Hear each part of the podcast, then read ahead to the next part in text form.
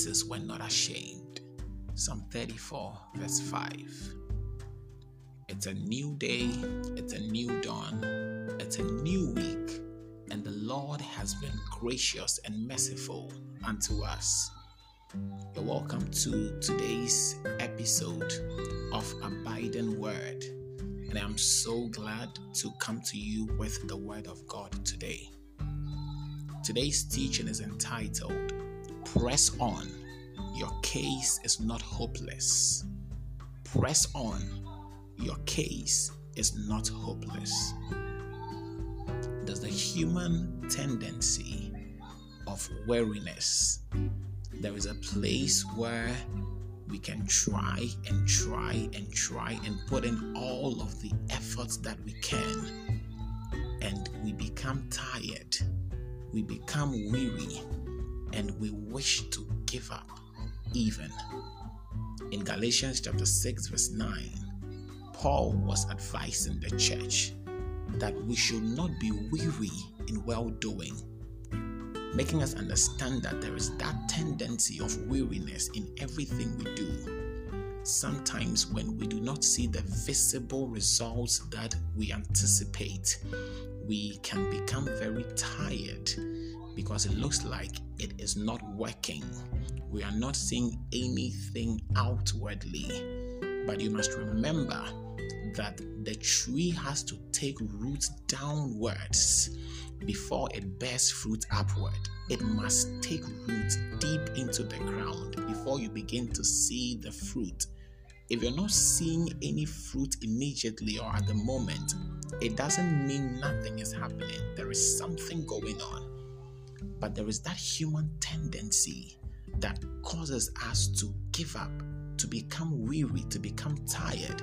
In Isaiah chapter 40, verse 28, the Bible says that for the Lord has no searching of his understanding he gives power to the faint, to the weak, and to him that had no mighty increased strength. He says that even the youth shall faint and be weary. So you see, it is clear that God doesn't get tired, God doesn't get weary, but human beings can easily get tired, they can easily get weary. After trying so many times, they can get tired and they can possibly give up. Look at Abraham. God promised him in Genesis chapter 12 that he would make of him a great nation. And in chapter 15, he told him that don't worry, your servant will not inherit the property, will not inherit you. I'm not going to make a nation out of your servant. I'm going to give you a child of your own. That promised child with Sarah, your wife.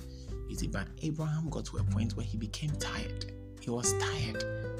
After 11 years of waiting for the promise, at age 86, he had to succumb to um, going to bed with Hagar, his wife's maid, and they brought forth Ishmael. And the world is here to recover from that mistake. He was tired of waiting until he kept pressing on, pressing on. Then Isaac came. You don't have to be tired. You don't have to give up.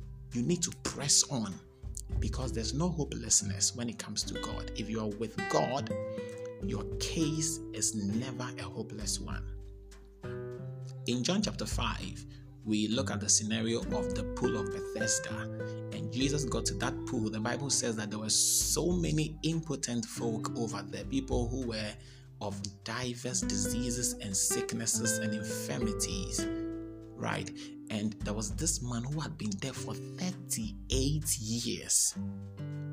38 years. Imagine that. Now, this man had been there for 38 years, and Jesus got to him and said, Do you want to be whole? Do you want to be made free?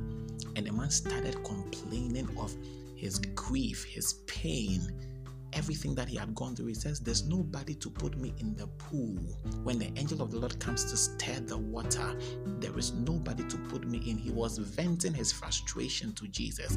I'm sure he had given up. Maybe he gave up about 30 years before the time, or he gave up about 28 years before the time. And so he was just there because he knew nobody could take him there. Anytime he attempted, somebody got in before him. 38 good years. But when Jesus stepped in, that was it. It didn't matter anymore. Nobody had to even take him to the pool. Jesus didn't have to take him to the pool. Jesus just told him, Arise, take up your bed, and walk. No matter how many times you may have tried and failed, when God steps in, impossibilities cease to exist.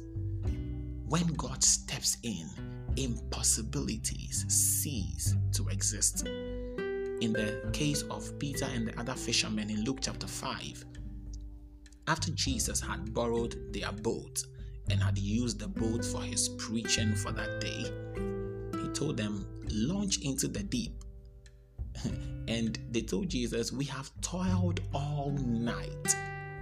You may have toiled so much in your health, toiled so much in your marriage, toiled so much in your career, toiled so much in your education, toiled so much in your finances, toiled so much in your ministry. You have put in all that you know to do, you have put in all of your skill and your expertise.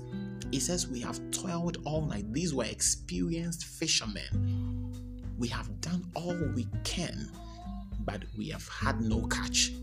And Jesus said, Launch out into the deep. And Peter said, By your instruction, we shall launch into the deep.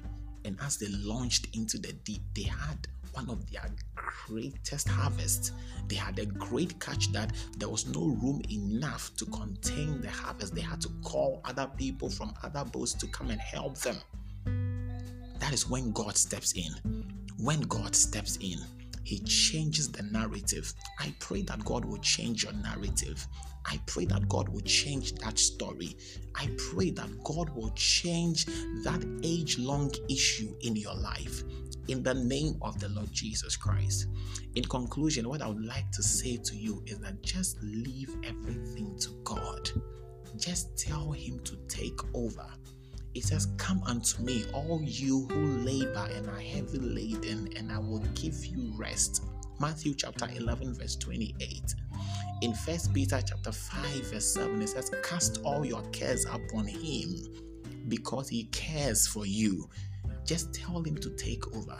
Tell him to take the wheel. Tell him to take over.